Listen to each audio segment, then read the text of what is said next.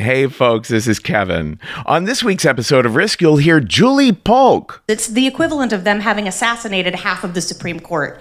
And we call up and we're like, should I still go? And they're like, oh, yeah, come on down. This happens all the time. that and more. But before that, Every year, we get people telling us, oh my gosh, what a great idea it was to give the gift of a gift certificate to the storystudio.org to a loved one, a friend, or even a coworker, maybe.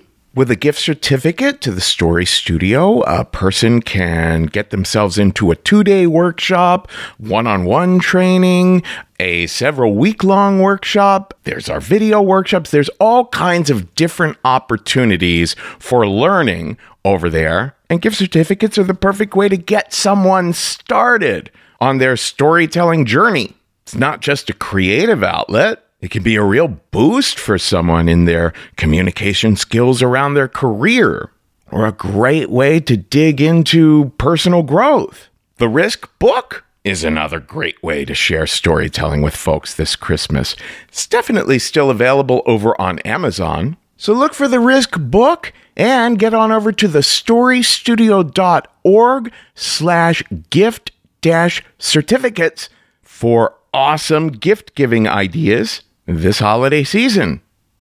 When you need mealtime inspiration, it's worth shopping Kroger, where you'll find over 30,000 mouthwatering choices that excite your inner foodie. And no matter what tasty choice you make, you'll enjoy our everyday low prices, plus extra ways to save, like digital coupons worth over $600 each week. You can also save up to $1 off per gallon at the pump with fuel points. More savings and more inspiring flavors make shopping Kroger worth it every time. Kroger, fresh for everyone. Fuel restrictions apply. Now here's the show.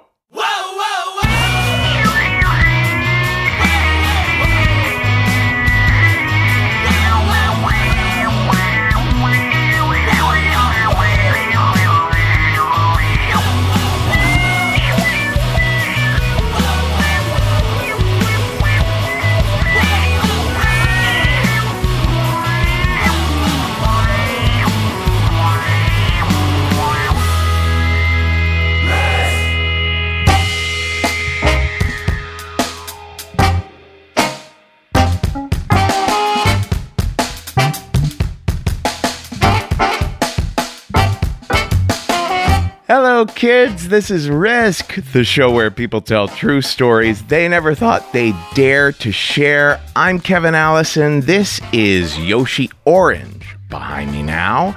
And we are calling this week's episode Learning Curves. This year has had a lot of that. Sweet bejesus. Learning curves left and right, up and down, any which way but loose. I'll tell you what, I am so looking forward to our final Risk live show of 2021. It is at Caveat in New York City on December 15th. It's 7 p.m. Eastern. It'll be live streamed on YouTube. You can get your tickets for either the live stream or the in-person show at risk-show.com slash tour. It's all winter holidays stories, and this year's show is especially strong. So come on out. Now, in a little bit, we're going to hear from Erin Swigart, perfect example of someone who was a risk listener for the longest time, then did a little workshopping with us, and has now been on the show a few times. Just a joy. We've had the honor of watching Erin become a phenomenal storyteller. And so it's so much fun to have her back on today. But before Erin, we're going to hear from Adam Gropman, a writer and actor out in LA, where this was recorded in 2015 at the LA Risk Live show. You can find Adam on Instagram at Groptimum. And here he is now with a story we call Room for Improvement.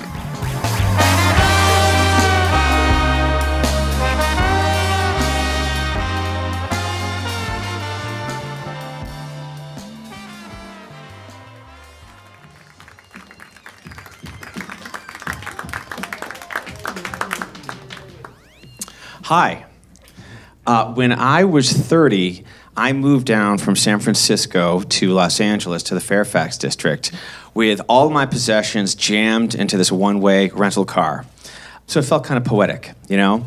And I had this friend and kind of ex girlfriend named Michelle that I met after college years before. And she ended up living down here in uh, the Fairfax district in an apartment with her boyfriend Dan, who was like this little computer genius guy who grew up in Santa Monica. And I'll say Dan looked like, a lot like Howard Stern, except five foot six instead of six foot six. So it's like a tiny little miniature, little itty bitty Howard Stern who was like really giddy half the time, right? So Michelle called me up when I was still in San Francisco and been there a few years, and she's like, uh, "Yeah, you know, I don't love LA. I mean, it's you know, the weather's too nice. People here don't have an edge. You know what I mean? They don't wear black enough. They don't wear really cool shoes. It's too nice and happy." And then she told me she was moving to New York City, which was her lifelong dream, and that she was going to have a long distance relationship with Dan. And then she said, But Adam, you should move to LA. You would love it. It'd be perfect for you. You have to come down here and move into my old spot in the apartment. It's your destiny. So I said, okay. So I moved down to LA, and shortly after that, I'm all set up living with Dan, brand new city, and we're sitting in Damiano's Pizza in Fairfax having a slice. And all of a sudden, he says to me, Hey, Adam, do you like classes? And I said, uh, Sure, I guess. I mean, like, what do you mean? What kind of? Uh, do you like taking classes? And I said, Well, like, what kind of class? Like painting or Spanish or I don't know. Just really great classes that will change your life. I go, I, don't know. What? Throw it at me. What is it? He said, What are you doing on Thursday? And I said, uh, Well, I don't, you know, I don't have a job, any friends, or any money, so I'm not doing anything on Thursday. you found the right guy. I'm in, right? So, and I'll just say, I grew up in Boston, Mass, and I swear to God, like to me growing up, California was this mythical place, like a fantasy land, right? We could do anything and live forever. And I, I didn't think I'd ever get to see California, and I wasn't even sure it existed. I knew they taped the Brady Bunch there, you know, but I basically, so I'm out here, now I'm in Southern California. That's the absolute mecca of anything can happen. So fuck yeah, embrace it, go. I don't know what it is. So we drive down on Thursday in Dan's Volvo, down just across the Orange County line to Cypress, California. And we go into this low slung office kind of complex building. And I'm introduced to the hardcore, full immersion world of self help psychology and this organization called PSI, but spelled P S I. And the building is like 70s, 80s modern. You know what I mean? It looks like the regional headquarters of an electronics company. Like, there's nothing wrong with it, but it's also not, it's not coming at you with like columns and marble, which is, which is cool. You know, it's sort of like, we got the goods, whatever, you know? And there was like a Thursday night thing where we hung out in this huge lobby area with his Psi fellows he had been through a couple of levels with and they had this incredible camaraderie and friendship. It was so rooted. It was like people you'd grown up with since like childhood, and you would live through a plane crash in the Himalayas together. And they are so nice to me. They're so friendly and connected. And about an hour later, they're like, Adam, you have got to do entry level Psi. Oh my God. I mean, we want you to have this incredible benefit in your life, like, like we've had. And I'm like, okay, um, I guess I'm open to it. And they're like, it's 400 bucks. And I'm like, problem, that's $300 more than I have right now. So this woman, Sophia, really nice, sweet, attractive woman, I'd been t- met an hour ago, comes up and forces $300 on me. She's like, I'm lending you the money, here it is, just shut up, you have to do it. So the next morning, Friday, Dan drives me back down again early in the morning to start my intensive all day long for three days boot camp basically of Psi. Now I just want to tell you guys to be I want to be totally fair. Psi's not like sort of Scientology kind of cult thing where they really try to take over your life like a religion or Unification Church or the Rajneeshis or anything like that. It's more like really intense self-help, probably like EST or Landmark Forum or like if The Secret formed groups or anything like that. Maybe they do. I don't know. Um, they try to keep retain you in a corporate way, like Apple or Lexus. You know what I mean? So anyway, I go in this big room with a hundred other new inductees, and it's kind of diverse. And there's this stage, and our facilitator comes out, and our facilitator is a guy named Tim. He's this blonde guy from Oklahoma in a gray suit. He's real lithe, and he moves around like a shark. And he kind of looks like a combination of Roger Staubach, the actor Peter Weller, and Detective Mark Fuhrman. And I, I liked him though. He's good. He is good. And he goes to this whiteboard and he starts laying down these truths to us these truths about humanity and psychology and ethics and morals and how things are connected and the positive way of looking at things and living. And some of it's diagrams and stuff. And Tim's awesome. And I'm thinking to myself, fuck, Tim's aren't made, Tim's are born. you know what I mean? I can't, it's like a dude who can dunk a basketball. I mean, I could become that by listening to him. And I'm like, Adam, just try to be positive. So I'm in there and stuff, and I'm doing it and trying to let out my inner Tim. You know what I mean? That's what I'm working on here. Just to give you an idea, there's one kid, then he splits us into subgroups that are about 10 people, right? Little manageable groups. And there's a kid in mine, and he's like a, a, high school kid from Diamond Bar. And I'm like, this kid's in fucking high school, and he is actively getting his shit together. It's taken me twice as long in my life to get here, you know? I'm already behind. But I had to give myself credit, you know, for being there. So I'm doing a really good job, I think, of being open to this crazy thing that I didn't even know what it was. And I think I'm playing along pretty good. And all of a sudden, in the middle of the whole three days, Tim points me out. And he's like, Adam, you're not really being open. You're not sharing. You're not really being vulnerable. You're kind of hiding. Other people are really letting it out. And I went down there, and I have to say, I didn't mind feeling a little separate, like I'm writing a Rolling Stone magazine expose. You know what I mean? But I'm kind of pretending. But that it really pissed me off. I'm like, he's accusing me of sucking at Psi. Fuck you, man. I'm gonna step up and kick some Psi ass, motherfucker.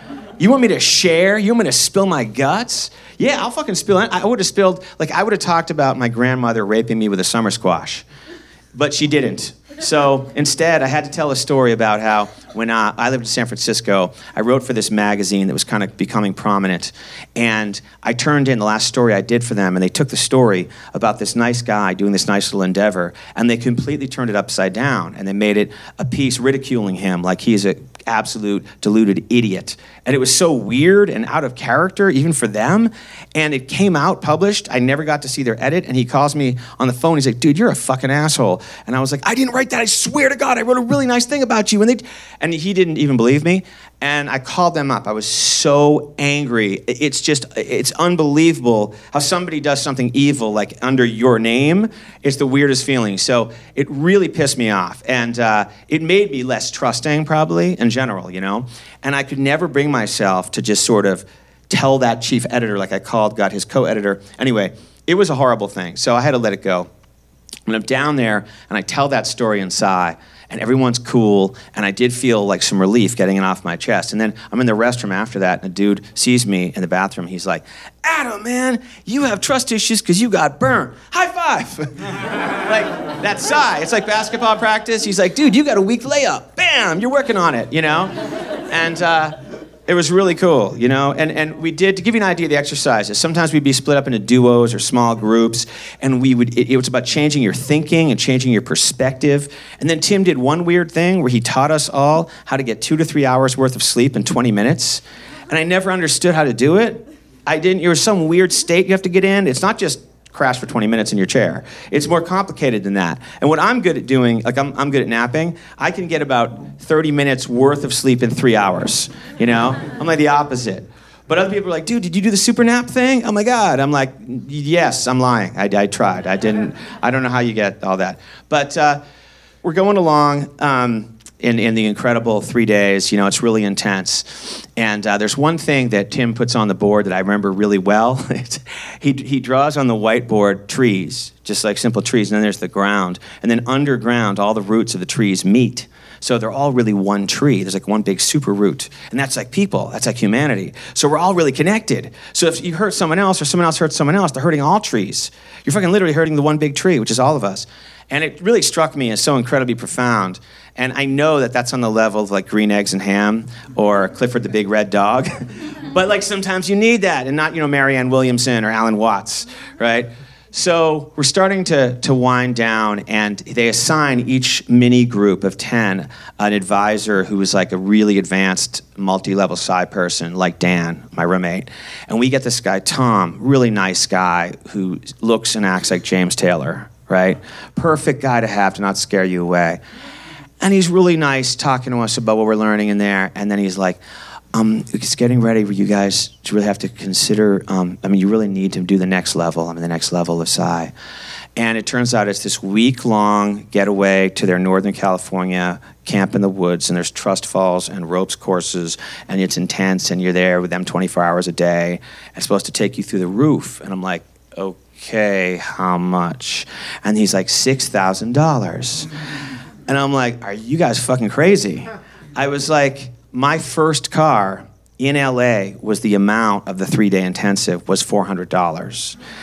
And I was like, I could buy 15 shitty used VW rabbits for that much money. like, I don't think a week in Maui cost that much. And he said to me, Adam, you have to do whatever it takes to get the money. Don't, I mean, don't think about it as $6,000, but beg, borrow, steal, max your credit cards. Call your parents. And I, just with me, I'm just like this wall goes down, just like that, you know, that's it. Like, I'm not there anymore.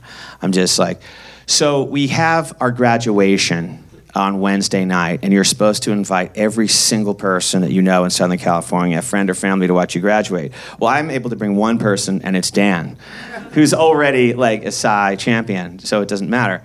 So, you know, I do that, and then, you know, I leave Psi and drive back up to LA, and I try to like look at all the notes I've taken because we learned some really great stuff and some really positive stuff that could really help you in the next you know several days or weeks in LA, it sort of dissipates into the into the cold hard reality of LA, and I'm not able to live in this incredible Psi kind of utopia of brotherly love. Mm-hmm. I thought to myself though, oh, so I just want to say this. I did feel horrible for a few years because that woman who lent me the $300, Sophia, started calling me occasionally. And she's like, Adam, do you have my $300? And I'm like, no, I'm still fucking broke. I moved down here and I'm trying to get work. And that's a lot of money for me right now. And I felt terrible. She's like, yeah, but you should be like earning money. I'm like, yeah, but right now I'm having problems earning money. That's why I went to Psi. You know? So anyway, I, I think I eventually gave her some of the money. And, uh, I'm probably going to send her a check right after the show. anyway, it's been a long time. So uh, I just thought to myself, you know what? There's a lot of really good things that I learned down there, and a, and a, lot of great things Tim was telling us. But a lot of it should be like common sense. You know what I mean? Like you have to put out positive to get positive. positive, and you never really know what's going on in someone's experience behind the facade. And there are some incredible teachers out there who could really, really help us, whose paths we're going to cross, as we can help others. But I don't think that it has to cost as much as 15 used VW rabbits. Thanks very much.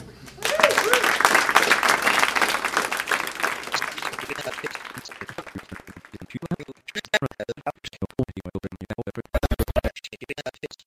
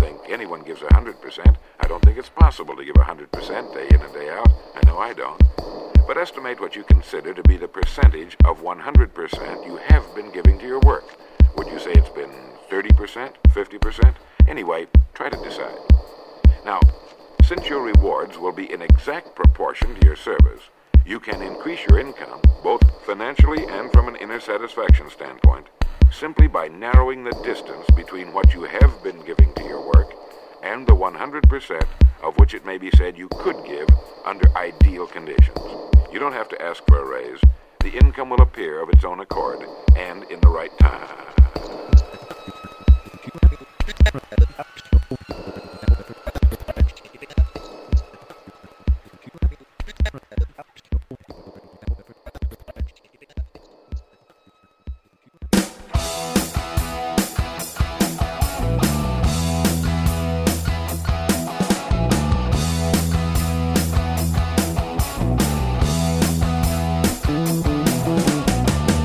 I'm so excited to be driving to my grandma's house because I have had my license for just a few months and she lives in the next state over. It's a five hour drive. This is like a big independent me deal.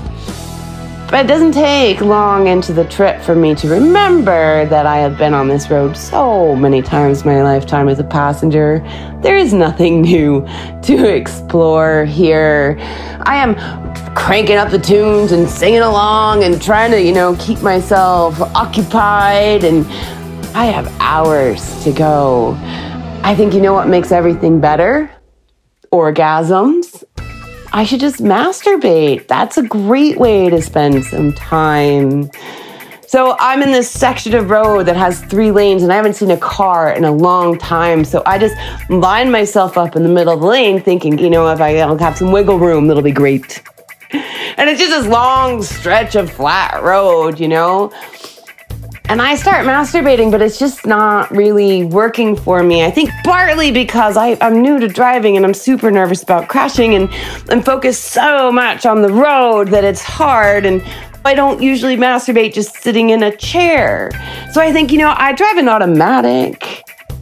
I put my left foot on the gas pedal and I put my right foot on the dashboard uh, in front of the passenger seat. And this is much better as far as me getting off. Maybe not for driving, but but for me getting off, it's working better. I'm still super concentrated on the road, so it's taking a long time, but I am getting closer and closer to coming. And as I'm getting closer and closer to coming, it turns out I'm also driving slower and slower, and my tunnel vision is just narrowing in on the road in front of me. I'm not paying attention, but this corner comes up and I and I'm like, oh, that's right. You're driving a car. I should look around and see what's going on. And and as I look to the passenger side of the car, I see this old man in a tall truck with a huge grin on his face, just pace carring me. I don't know how long he's been doing it, but I imagine quite some time because he's really settled. There's no look of shock anymore on his face. And I'm in this short little prelude and he's in this tall truck so he can look right down my leg, right up my skirt and into everything I'm doing and I am mortified. I get my right foot back on that gas pedal and I slam down and make that prelude do things she does not want to do. But we get past the dude. And it takes me like 10 years before I masturbate while driving again. Uh, but I tell you, not once have I put my right foot back up on that dashboard.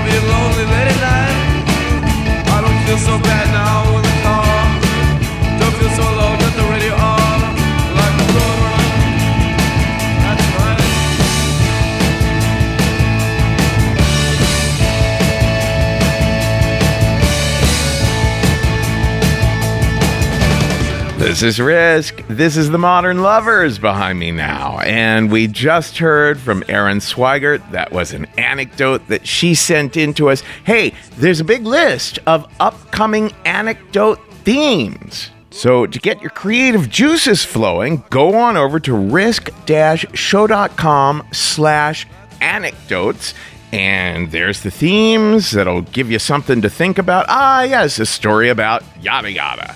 And then all the instructions are there too for how to send those to us. Maybe you can be on the show next year. Just like Erin was just now, you don't have to have ever masturbated while driving because there's so many other story topics that are listed there now. And before Erin, we heard a little interstitial by our episode editor, Jeff Barr. Folks, your help has been so, so crucial to us this past year over at patreon.com slash risk. We are so thrilled to have an audience that is so devoted, that cares as much about all of this as we do. It really means the world to us, and we have every intention of not just keeping on, keeping on, but doing even more in the next year. Coming out with our new podcast, Real, and getting back to touring, experimenting with social events. We're doing all kinds of brainstorming on where to take things from here and nothing keeps us going quite like knowing how much the show means to you guys and how much support you show us. Over at patreon.com slash risk or some people make a one-time donation at paypal.me slash risk show. I want to give a shout out this week to rachel inman as being our latest Patreon member to give $25 or more per month. Thank you so much, Rachel. And to everyone else, don't forget there is so much bonus content over there at patreon.com slash risk. Folks, if you like good old fashioned true crime mysteries, if you like stories where you feel like you're a detective finding clues, June's Journey is the name of this new game that you can play on your iPhone or your Android. You are uncovering the mystery of June's sister's murder. It's this well to do family in the 1920s living in a great Gatsby like mansion. Each scene uncovers new aspects of the story. Some parts are in New York, some parts are in Paris. There's all kinds of objects you're finding and trying to assess whether they're meaningful or not. You collect information, filling out your own photo album, and you're keeping track of all the characters. There's romance, there's scandalous family secrets. It feels like a really fun play or movie. And I've only made it through like five scenes, but I am told you could crack the case. All you need is an internet connection and downloading on iOS or Android. So discover your inner detective when you download June's Journey for free today on iOS and Android.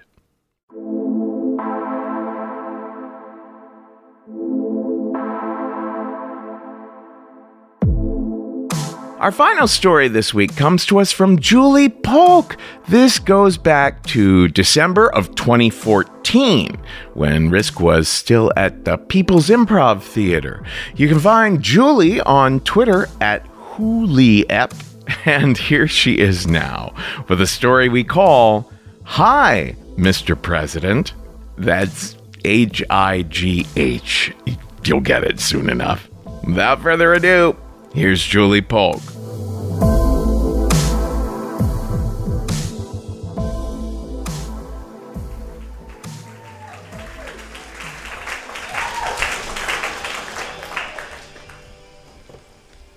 So, in my first year of college, I became friends with a girl who lived a couple of floors below me named Elizabeth. And she was like total California girl looking blonde hair, blue eyes, tan. But it turned out that although her mother was from California, her father was Colombian and she was born and raised in Bogota.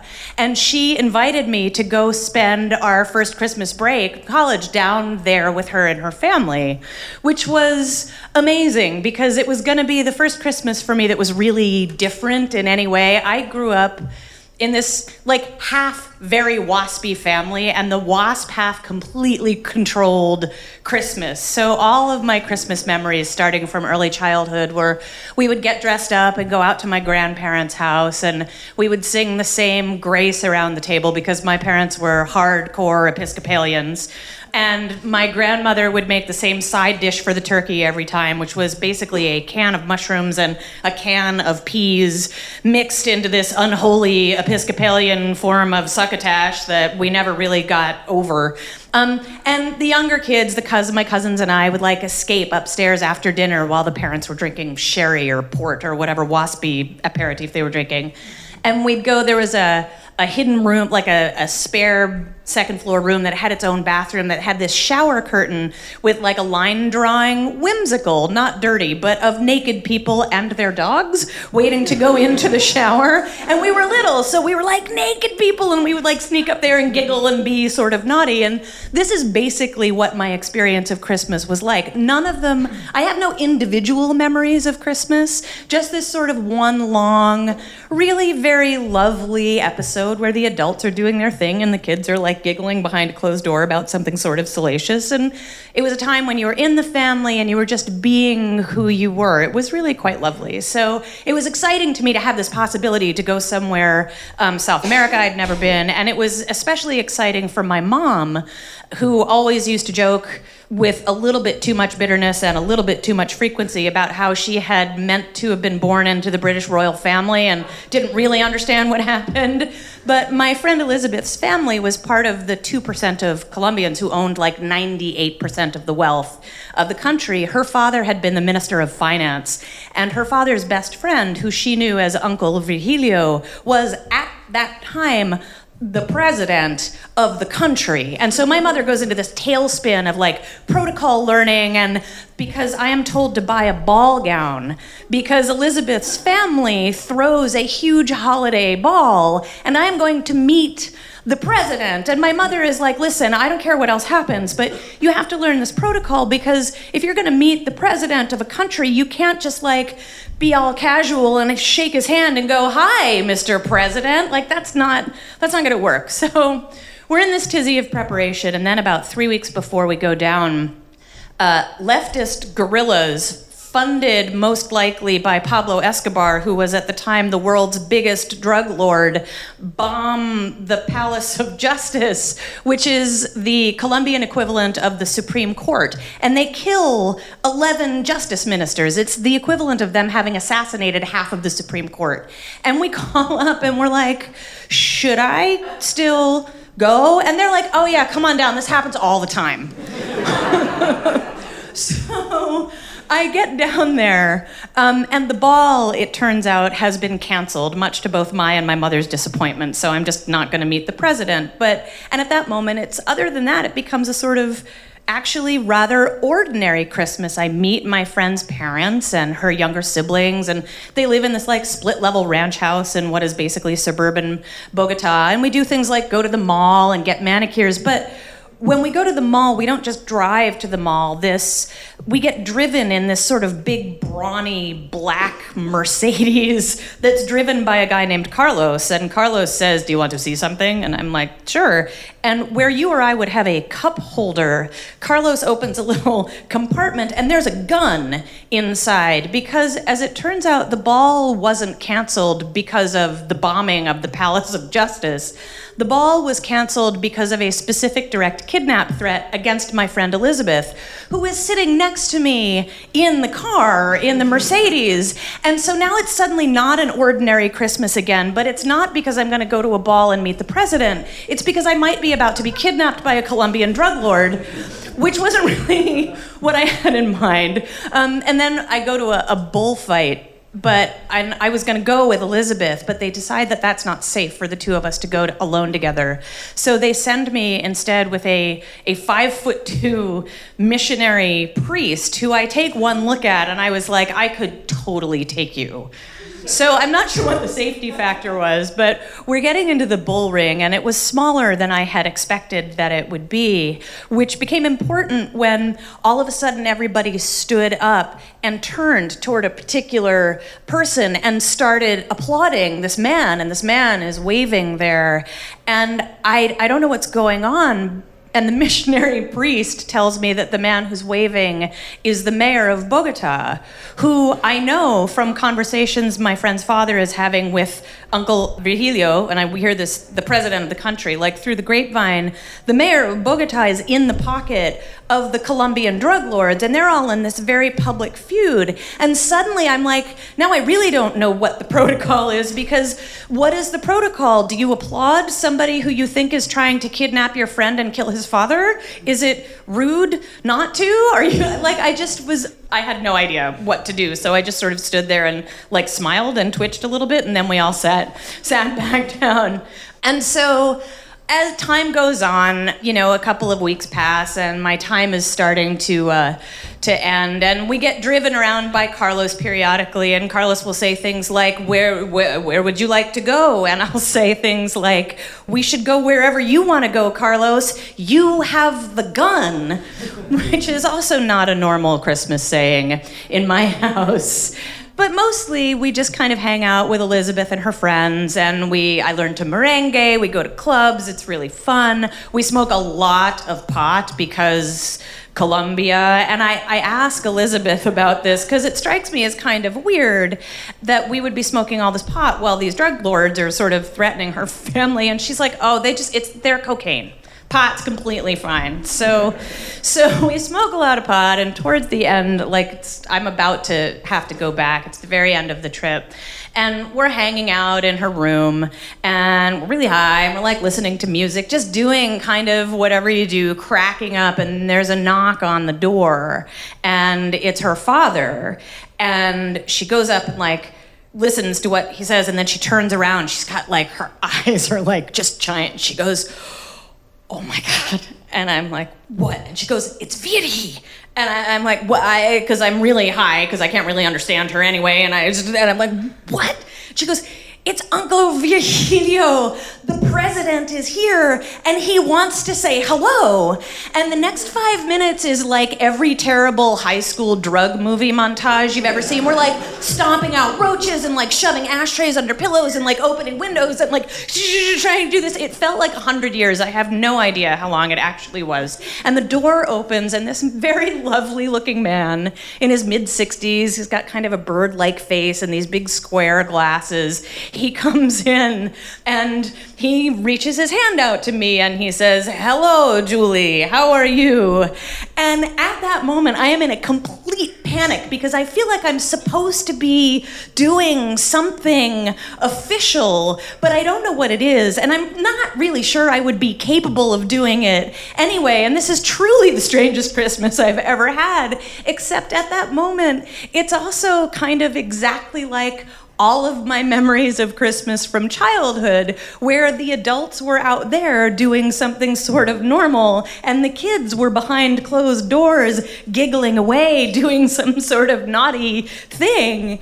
And so I immediately just slide back into that feeling of like, eh, it's Christmas, this is familiar, I'm just gonna be who I am. And so, despite all of the Palace of Justice bombings and the kidnap threats and the mayor at the bullfight and the priest. When Uncle Virgilio, the president of Colombia, reaches his hand out to mine and says, Hello, Julie, how are you? I just become who I am and my mother's worst nightmare comes true. I take his hand in mine and I look at him and I say, Hi, Mr. President. Thank you.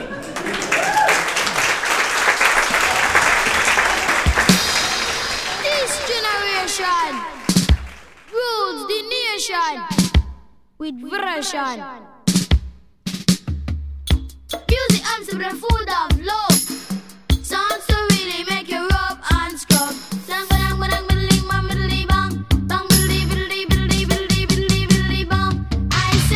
Pass the dutchie on the left hand side. Pass the dutchie on the left hand side. It a go bun. Give me the music, make me jump and run. It a go done.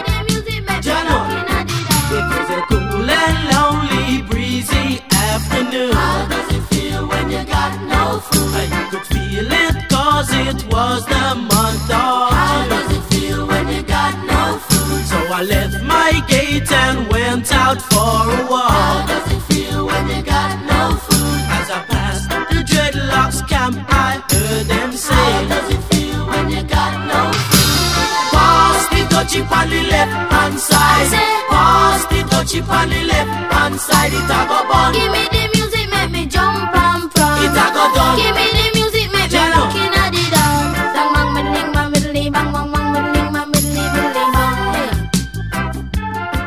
is all for this week's episode, folks. This is Musical Youth behind me now, and we just heard from Julie Polk, who you can find on Twitter at Juliep.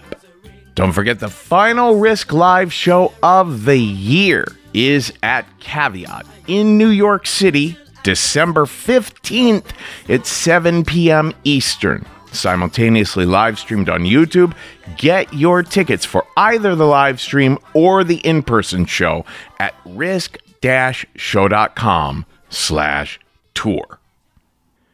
Folks, don't forget we'd also like to create a sort of a social event for Risk fans in or around New York City. So if you're one of those, email me at kevin at risk-show.com and I'll put you on a list of people to contact when we do that. And folks, did you know that you can hire me personally for storytelling training. Sometimes I will coach someone on their solo show or help someone write an essay for publishing. Come find me at kevinallison.com. And don't forget to follow Risk on all our socials. We're at Risk Show on Twitter, Facebook, and Instagram. And on Twitter and Instagram, I am at the Kevin Allison. Folks, today's the day. Take a risk.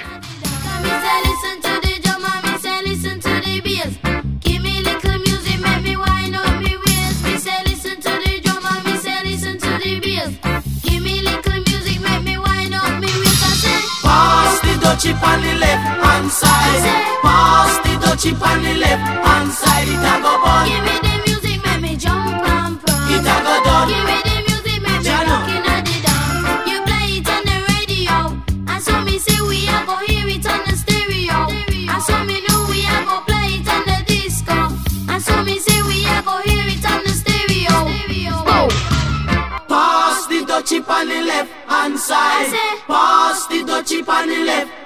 side. It a go bun.